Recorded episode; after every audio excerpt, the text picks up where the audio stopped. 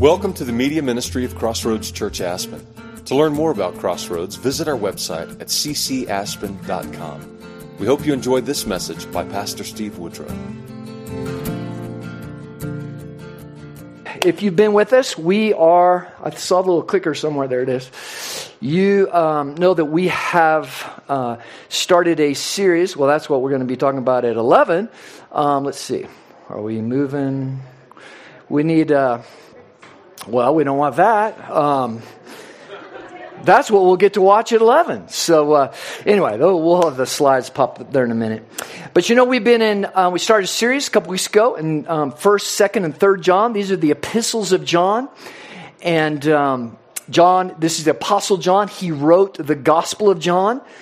Uh, and so we are working our way through First John. If you have your Bibles, um, please find your way to chapter 1. We're going to look at only three verses this morning verse 8, 9, and 10. And we're going to drill into. John has a way of just packing a whole bunch of truth into a little uh, territory in his verses. And we're going to uh, talk about this issue this morning, going to wrestle with this issue the solution to dishonest spirituality. Last week we rolled out this idea of what is dishonest spirituality. And we really talked about getting below the surface and really examining our, our lives and our faith and what do we really believe and, and what is really going on. And uh, so we're going to really drill into that and talk about the gospel, how it is the solution, the ultimate solution um, this morning. So let me just pray for us, and we're going to jump right into the Word of God. Father, thank you for this morning. Lord, I thank you for everybody who's here, those watching online.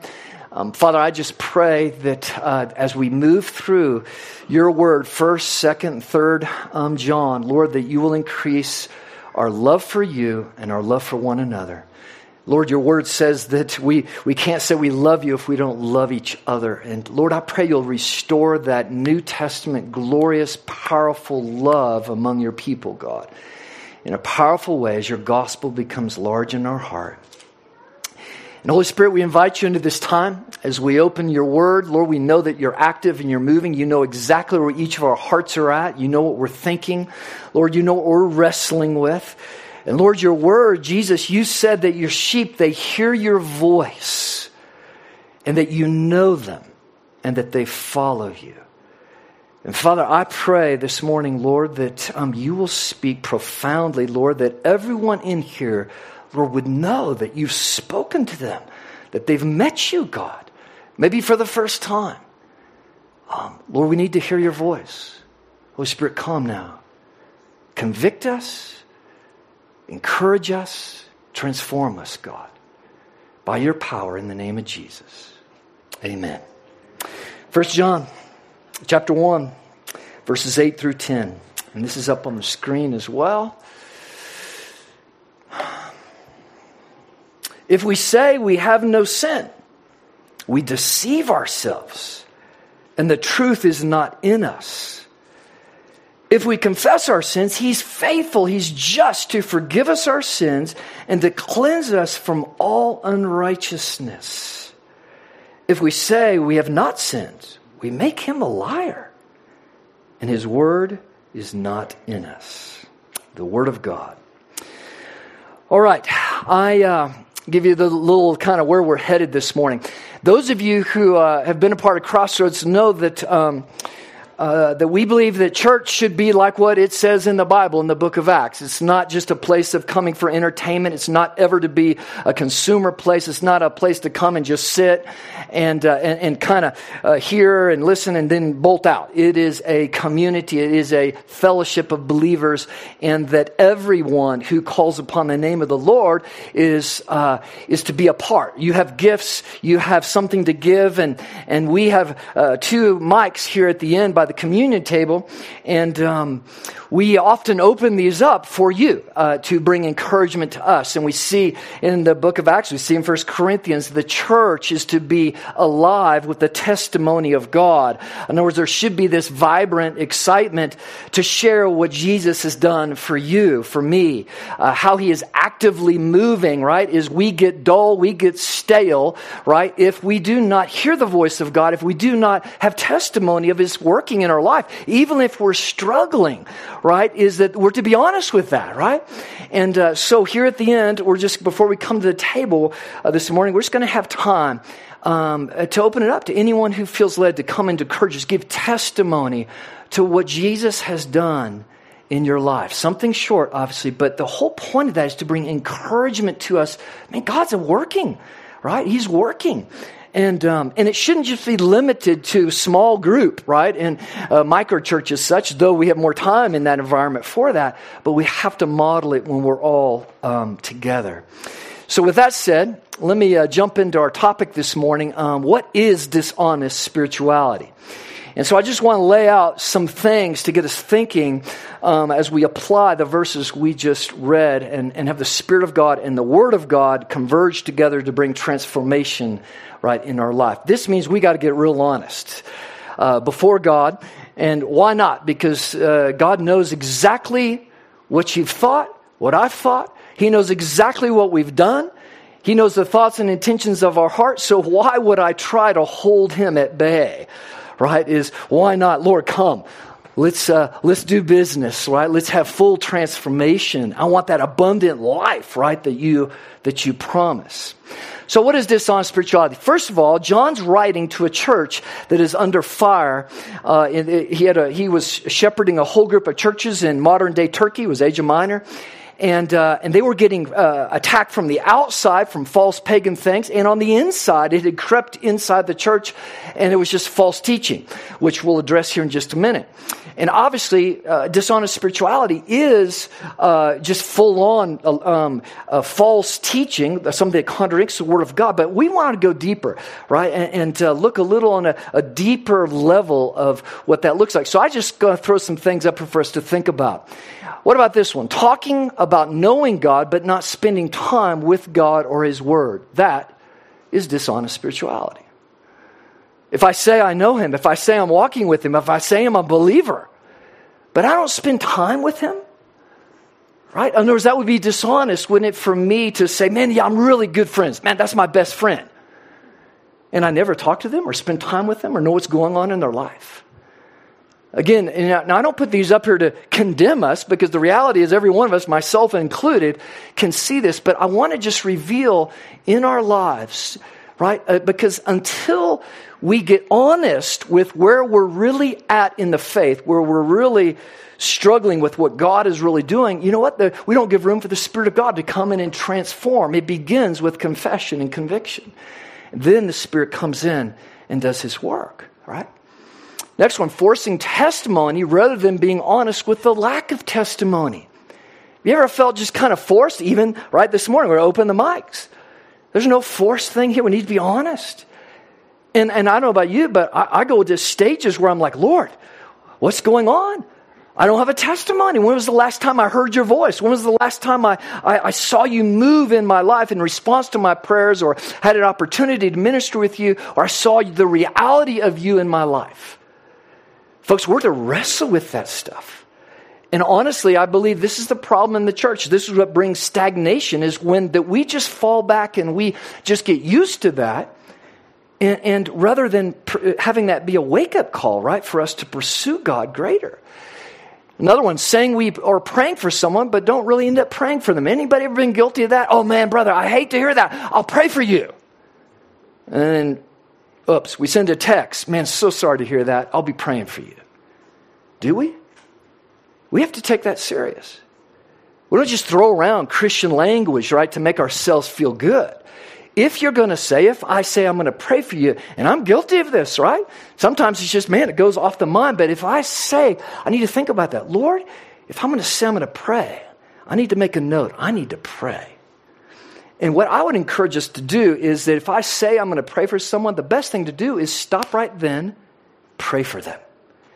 If you're out, no matter where you're at, uh, if you're on the phone, if even if you're texting, stop and pray right then. Does this make sense, gang? Right? Do you see how if I get into the if I get into the routine of just I'll pray for you, and this is so because the reality is every one of us knows a situation in the life of the, of the church, because I've talked to some of you about this, asking about these issues, right? And uh, you, you, we have people say, Oh, yeah, I'll pray for you. And, and next time you see them, they never ask you, Hey, never say, hey man, how's that going? It just flies over our head. That's dishonest spirituality. Right? And we all know what that feels like when someone just has spiritual language, but there's really no heart, that there's no right reality to that, right?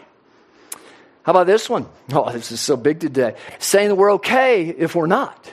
Hey, how you doing? Oh man, I'm good. Life's great. Man, living the dream. Oh, come on, don't give me that crap. We're all guilty, right? I mean, think about our culture. It's built into us. We just have these kind of American, you know, hey man, how you doing? And our response is, oh, it's all's good, man, or whatever it is, right? That's kind of dishonest spirituality, right? There's no, I mean, we need to be honest. Man, you know, I'm not doing too well. I mean, these things are, yeah, right? All right, here's, here's a biggie stating what we believe about something because we read it in a Christian book or heard it on a podcast or a sermon rather than praying and wrestling with the Word of God and hearing the Spirit lead us. Now, folks, this is big, deep water. And I've said it, we've said this is part of our culture here is you don't believe anything because the pastor said so. You don't believe anything because Steve says so or the elders say so.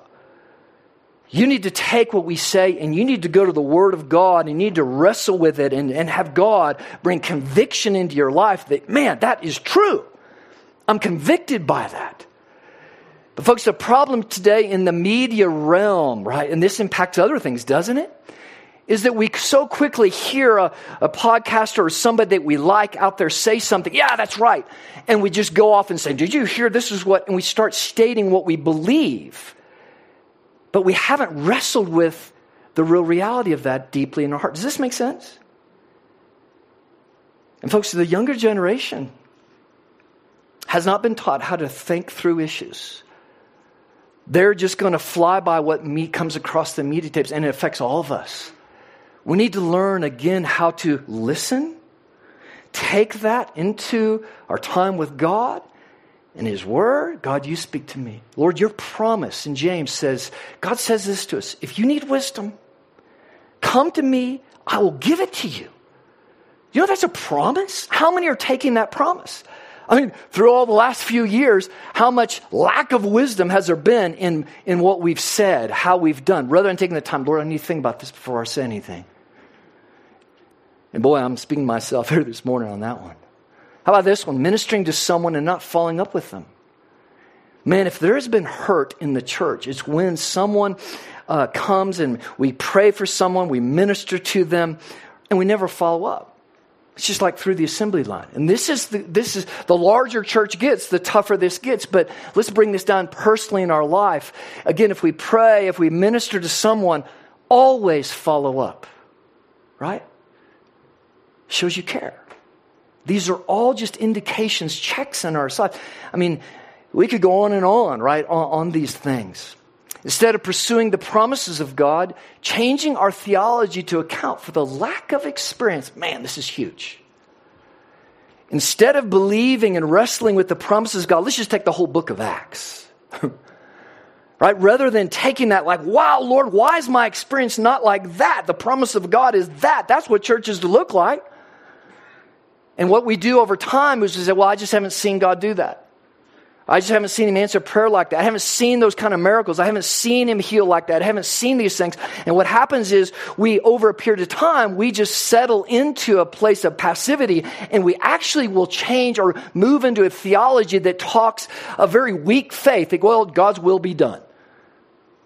Now I'm going after something here because we have to. You will not find anywhere in Scripture in a ministry environment this idea of just, oh, just kind of, Lord, whatever you're going to do. You know, if I want a spiritual gift, you're just going to hand it out, Lord. If you have it for me, you'll give it to me. That is a lack of faith. It is not taking God at His promise and His command. It says, earnestly pursue the gifts of God. Right? And we could go on and on with all the passages and promises. It's dishonest for me right? To wrestle and seek. Why am I not experiencing that promise, God? For me just to set back, okay, well, He just doesn't work like that today. He just doesn't do that today. That's dishonest. and it will lead me to wrong thinking about the Word of God that will actually change the lens of how I read God, and it will actually lower my expectation and lower my faith. Does this make sense? Right? Um, I think that's all I got. No, a couple more. Saying Jesus is Lord if we don't regularly give sacrificially to honor Him for His provision. Ouch. Ouch. It's a tough one. Not one of us in here can't wrestle with that one. Yeah, Jesus, you're my, I'm a believer. I believe in God. I believe Jesus is Lord. Save my life. But does that lordship impact my pocketbook? Man, wow. we all will stand before him. He knows exactly what's going on. Is it dishonest for me to, to be, say I'm a believer, if I'm not, and I use that word very clearly because it's the biblical word, sacrificial. Is he the Lord of my pocketbook, my resources? And only, here's the deal I could throw on you, we could throw on each other all kinds of rules and condemnation. And, and boy, if you do this or you do that. But the really bottom line is I, I got to stand before the Lord. Is He the Lord of my life? And do I give Him praise for His radical provision in my life? What's the proof of that, right? Ooh thinking that just being a Christian many years is the same as spiritual maturity. Just because I've been in church my whole life, or just because I've been in Bible study after Bible study, just because I'm 60 years old and, and I, I, you know, does not mean there's spiritual maturity. Whoa. Wow. Just because you've been to seminary, it does not mean that you're spiritually mature. Ouch. I think we sadly have a lot of public spiritual leaders, right, that um, recently that prove that, right? Oof. And the last one, thinking that we can um, love Jesus and not love his church. It's probably one of the biggest lies that's out there today. Oh, I love Jesus, but I'm just kind of tired of organized religion. Ah. So is he the Lord of your life? Or are you just doing what you want to with your life? All the, the number one thing I hear on the gondola is, This is my church, out here skiing the powder day. You have no clue who Jesus is. You have no clue who he is. He's the creator, the one who breathed with his words everything that you're looking at. He's the one that knit you in the womb of your, of, of your mother.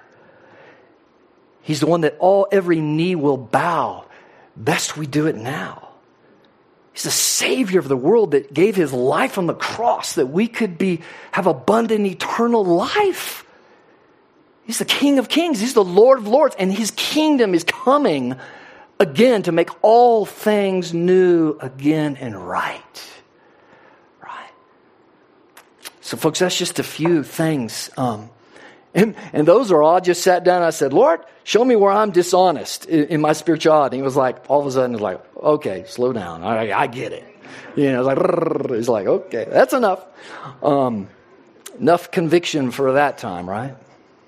All right, what's the solution, gang? Does this make sense, though? We do not do enough of this. We do not do enough of getting down below the surface to really wrestle with, okay, where's my soul? What's really going on? Because guess what? It's, it's exposing, it's revealing, it's tough. And it requires I go one way or the other. I either harden my heart or, man, I open up to the conviction of the Spirit of God and transformation begins. Okay? So here's a couple things, just in our couple verses. Got two things. Dishonest spirituality is the denial of my sinful nature. And this is what John was speaking against. Verse 8.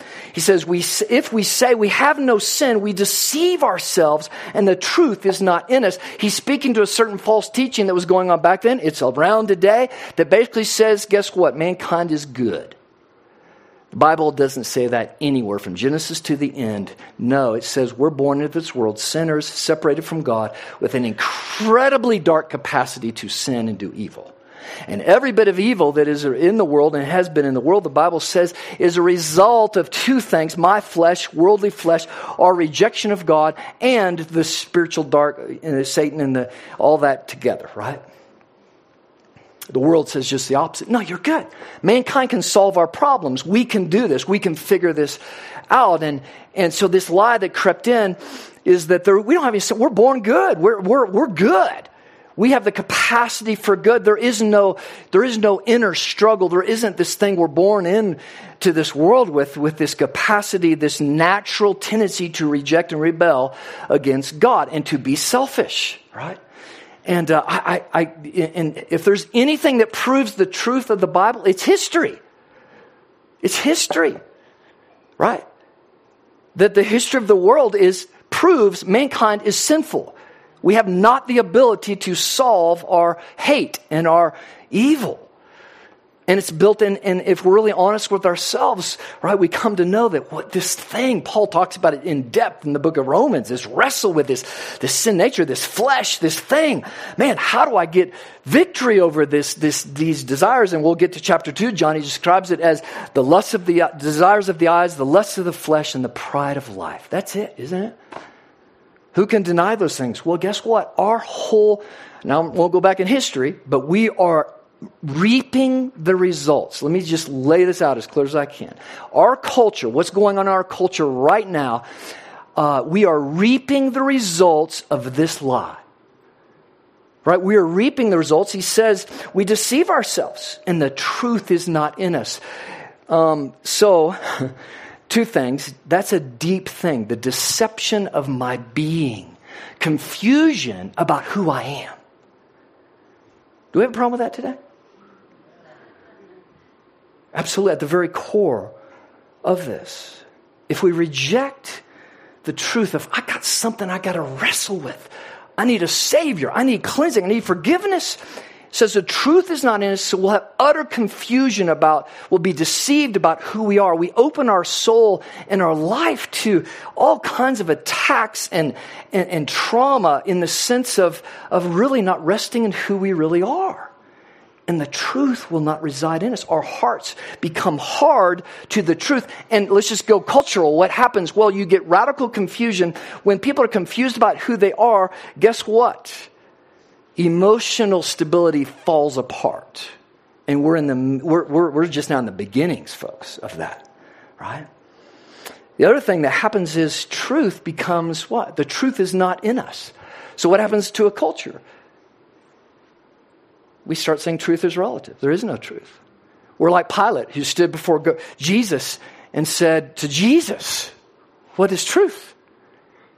That's the world. And that's the world we live in. That's the culture we live in. Folks, this thing speaks so clearly, so consistently. It is obvious, uh, undeniable, the consequences that are being reaped in our culture. It's not going anywhere good. Not anywhere good when it comes to stability of people's souls, stability of family, stability. Go down the list of things, right? And this is what John is saying. Wake up, church, because this had crept into the church, right? Um, this, this false teaching. And so that's uh, one aspect of spiritual, uh, dishonest spirituality is this man, if, if I deny that I am a sinner, using that language, or that I have a sinful nature, or that I have something, man, that, that has the, the desires of the flesh, the desires of the eyes, the, the pride of life.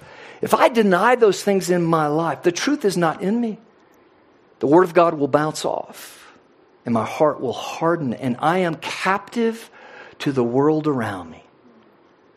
I am captive to the world around me right? And I'll miss out on the promises of God. The second thing that John speaks about here is just dishonest spirituality, is the denial of sinful actions. It's the denial that I, I actually sinned, that, that what I did or what I thought was, was sinful, and that it needed confession, that it needed to be healed and, and made better. And he says here uh, that if, this is verse 10, we'll come back to 9. If we say we have not sinned, we make him a liar, and his word is not in us. Wow, that's pretty strong. If I deny that I have sinned, in other words, in my life, if I continue to do something right, if I continue to sin, remember, we'll jump down to chapter 2. John says, My little children. Remember, he's 90 years old. He's, a, he's the father. He's the living, longest living apostle. And with all the love that he has of God and his children, he says, My children, I'm writing these things to you that you may not sin. that you may receive the power of the gospel, transformation, abundant life. You may be set free, right? And so if I deny the sin, if I don't regularly work at denying the sin, having the Spirit of God re- convict me, right, I'm not going to experience the promise of this transformation, this freedom, right, that, God and his, his gospel promises to me. And it goes on to say, we make him a liar. We make Jesus a liar. Wow. So if I hold on to sin and, and unconfessed sin, then, um, man, I make him a liar. Now, um, recently and tragically, what happens when somebody who is a known, and remember, it's not just known famous pastors or spiritual leaders who, who tumble. It, it's people in small churches. It's, it's across the board. But what happens? What happens out there? It, it, it puts a blot on the glory of Jesus and his church. It makes Jesus a liar. Because the rest of the world watches it and go, wow, if that spiritual leader, he, look at that. Well, I, I don't want anything to do with Jesus. That gospel must not be pretty, very powerful. Right? It brings a disgrace upon the church. Now, how does this impact how we love each other? If I deny my sin, how's that going to impact you? It's going to have some immediate, powerful, and vice versa. How about in a marriage? If a husband denies his sin, if a wife denies her sin and they're not willing to come before God and confess and, and get free from that, how's that going to impact that loving relationship? Right? It's going to break it apart.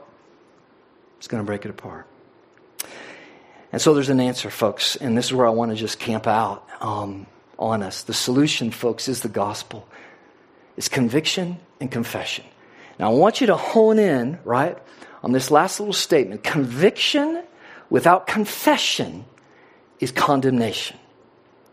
One of the things that we have to flesh out when this dishonest spirituality thing is, is when somebody says, Oh, that feel, I feel condemned.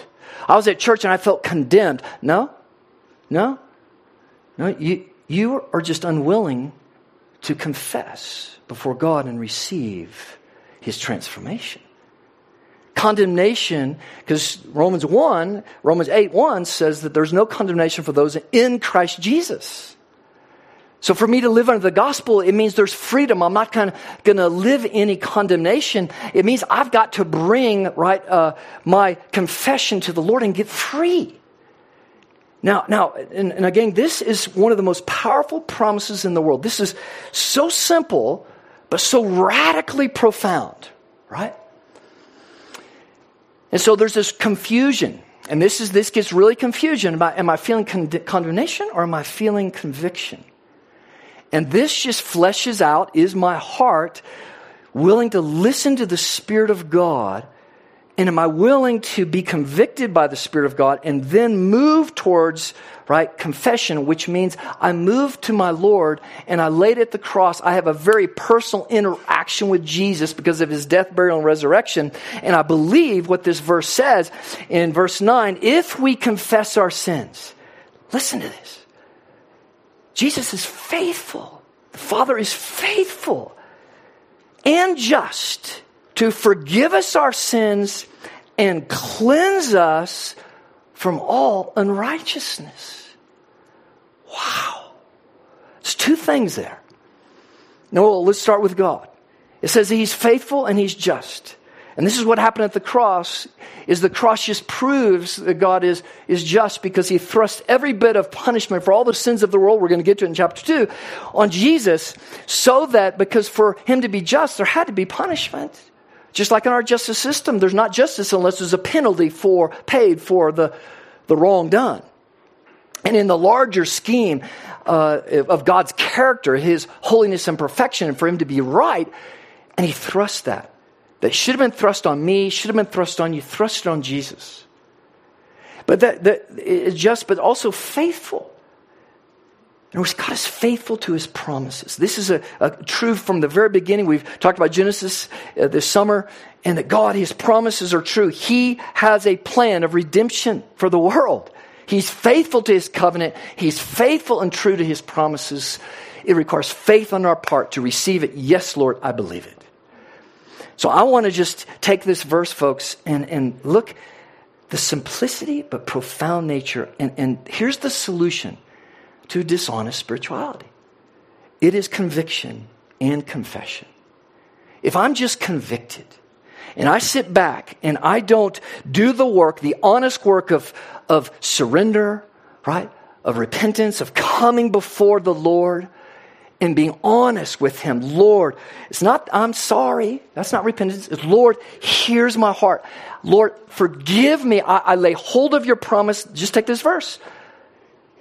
You say, God, that you are faithful and just, that you will forgive me if I confess my sins and you'll cleanse me of all unrighteousness. there's two things there that God will do. One, He'll forgive me. The second thing, He'll cleanse me. Remember, God made Jesus sin so that we could become the righteousness of God. It's a radical exchange by faith. I can't do anything for it. It's by faith I take this promise. And so, folks, I, I just give it to I think we have, we've complicated this. We've turned in our culture, we've turned sin into just dysfunction. Right? Sin today is just seen as dysfunction. And the solution is just what? Counseling or a program, therapy, whatever we want to throw out there. And don't get me wrong, there's a great place for all that. But not when it comes to, there's only one solution for the big issues of life, there's only one solution to ultimate freedom in life, and it's the cross of Jesus and his resurrection. It's the gospel. And the only way we receive it is by faith. Just receive it like a child. And that just rubs us, we feel like we have to do something. And so let me just apply this. Is let's just talk about this because this is this is transformation and folks, this is how simple it is. When you sin, when I sin, I want to ask you very honestly this morning. Do you run to the promises of God? And do you quickly say, Lord, forgive me? I repent. I lay down that thought, that action, that whatever it was. I knew it was wrong. I lay that down, and Lord, here I am again, even with the same thing. Wash me, forgive me, make me righteous before you. I stand by faith on the truth of this. And then do you get up free? Free.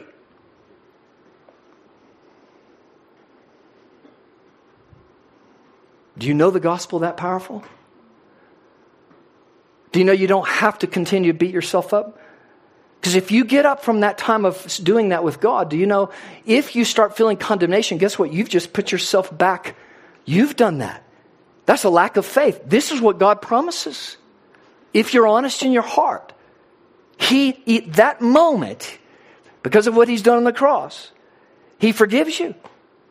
That moment he forgives you, that moment you are cleansed. In other words, you are again blameless in the eyes of God.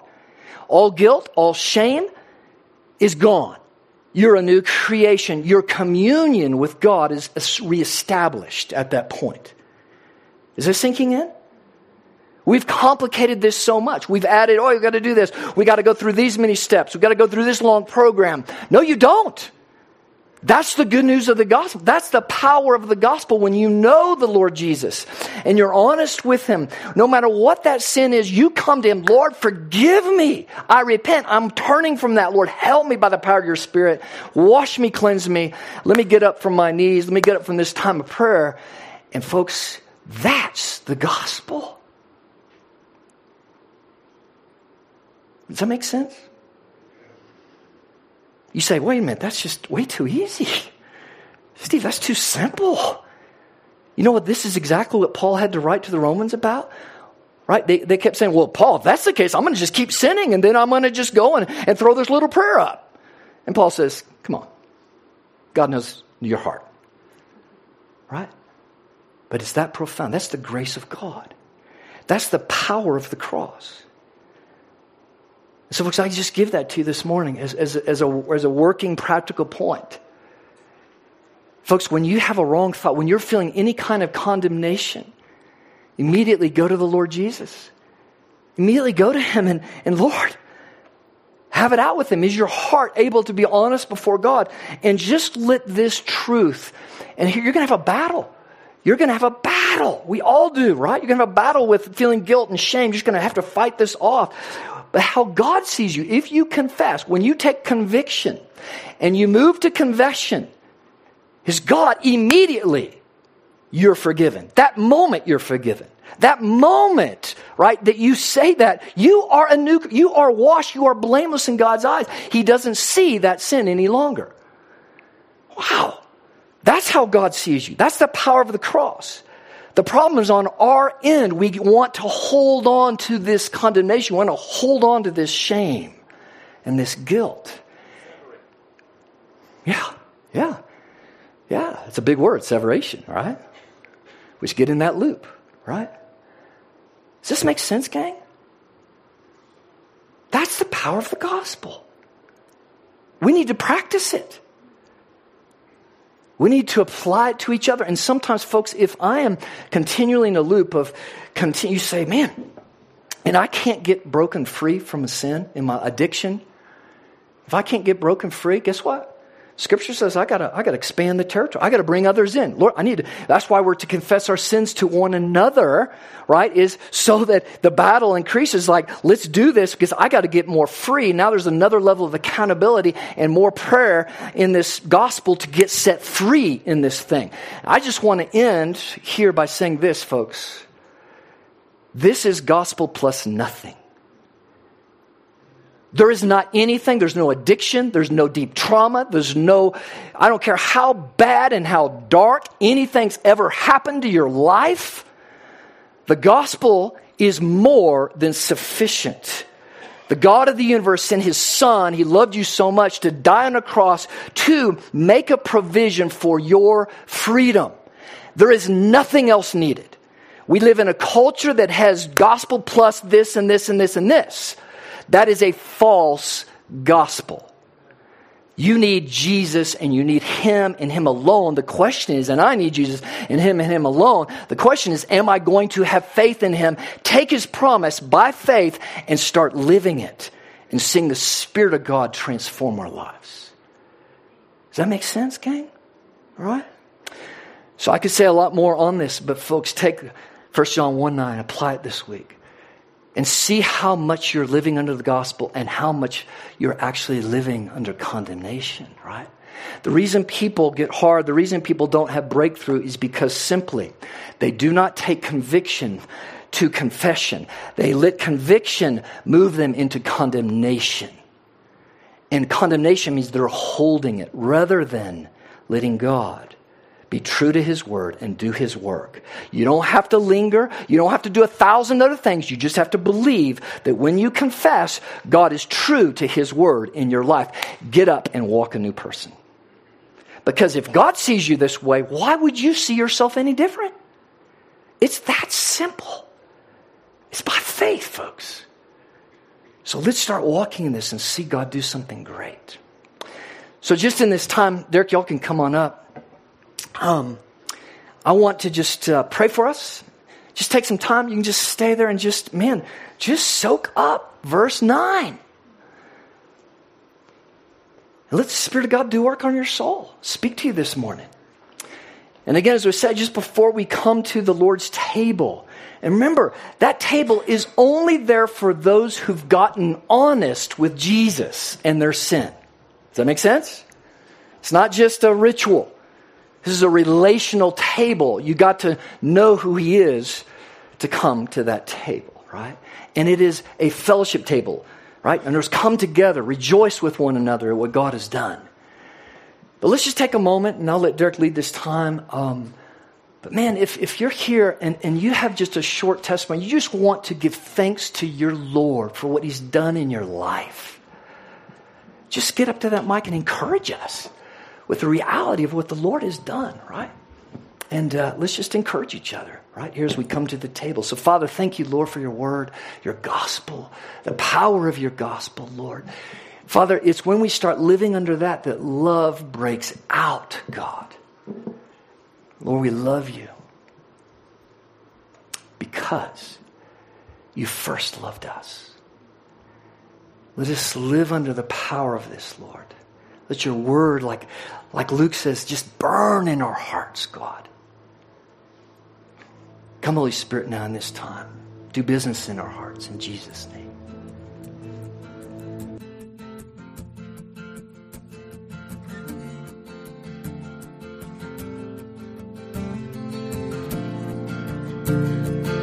Thank you for listening to this message. To hear other messages or learn more about Crossroads Church, visit our website at ccaspen.com.